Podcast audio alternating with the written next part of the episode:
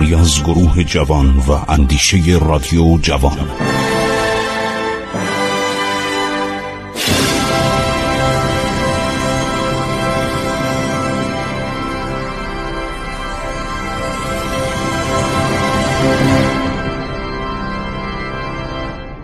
بسم الله الرحمن الرحیم. شنوندگان عزیز من خسرو معتزد هستم. در برنامه عبور از تاریخ صفحات تاریخ کهن ایران رو براتون ورق می‌زنم. با هم می‌خونیم با هم صحبت می‌کنیم و تاریخ ایران رو خواهیم گفت. دوران عرض شود که سلمان فارسی محبود بدخشان ایرانی از صحابی رسول اکرم و رفتار او با مردم هموطن خودشو به عرضتون میرسونیم و بعد باز هم درباره مسائل اون زمان صحبت می‌کنیم.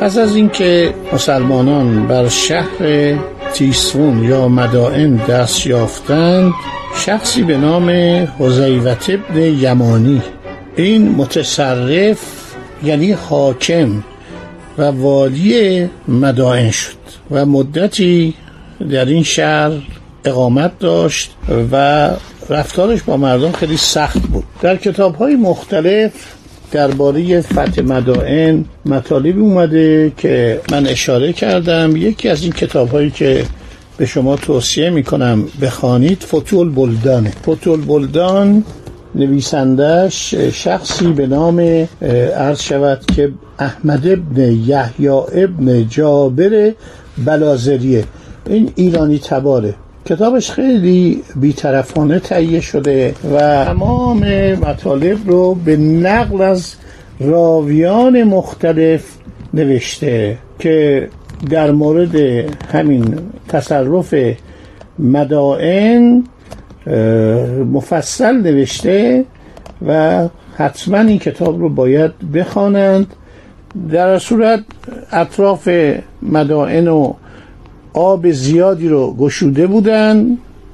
در این خندقی که اطراف مدائن بود پارسیان صفاین و پلهایی را که به بخش شرقی می‌رفت برداشته بودن پلو آتیش زدن. بعد بالاخره با زحمات زیاد توانستن وارد شهر بشن. قبلا هم درباریان همه رفته بودن بزرگان رفته بودن و عده زیادی از مردم عادی بودند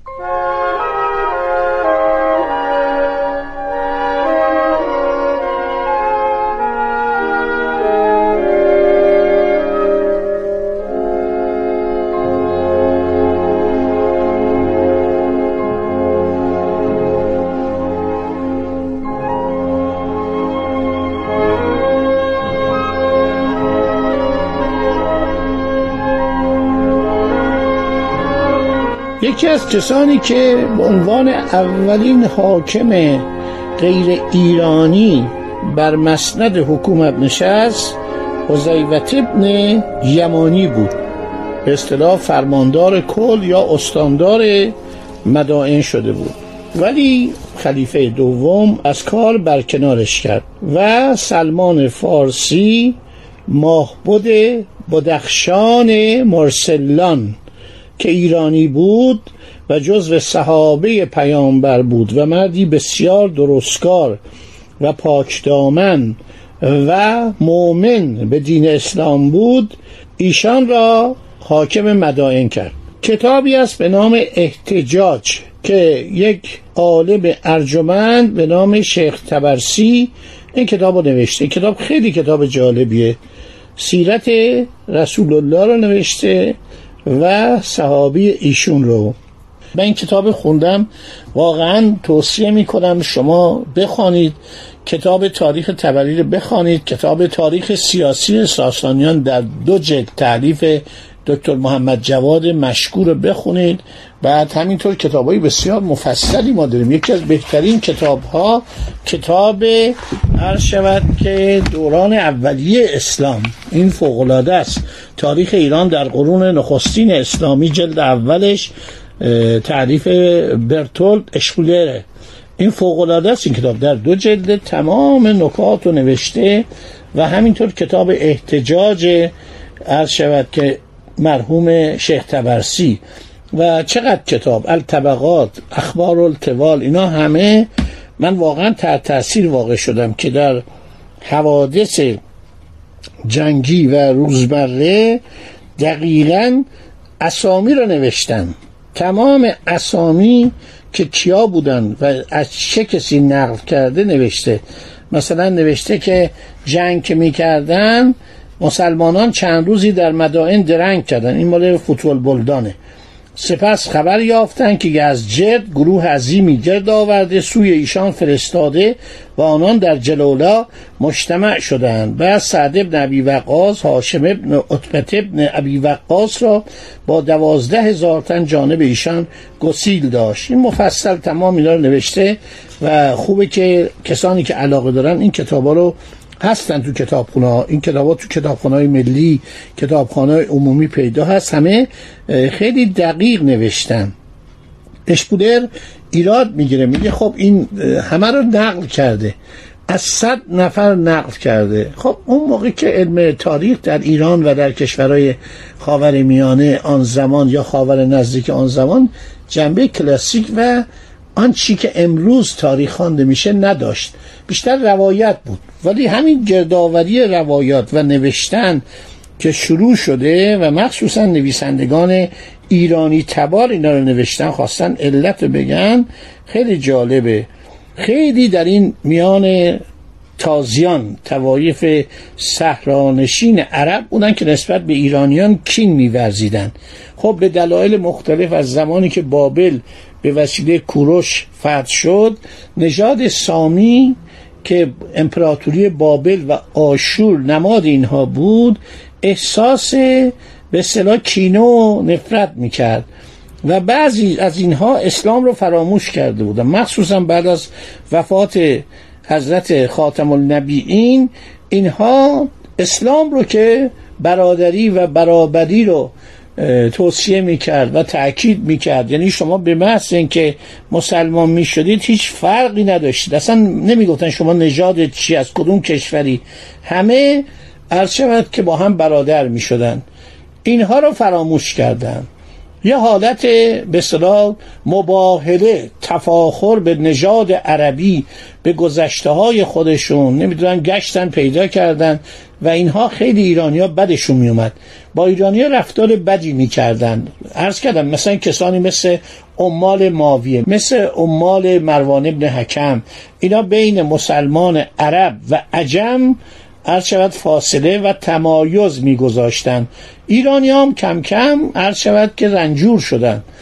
اوقاتشون تلق شد و جنبشی به نام شعوبیه عرض شود ایجاد شد که اینها گفتن حالا که شما افتخار به گذشتهتون می‌کنید و اسلام رو فراموش کردید ما هم به گذشته خودمون افتخار می‌کنیم.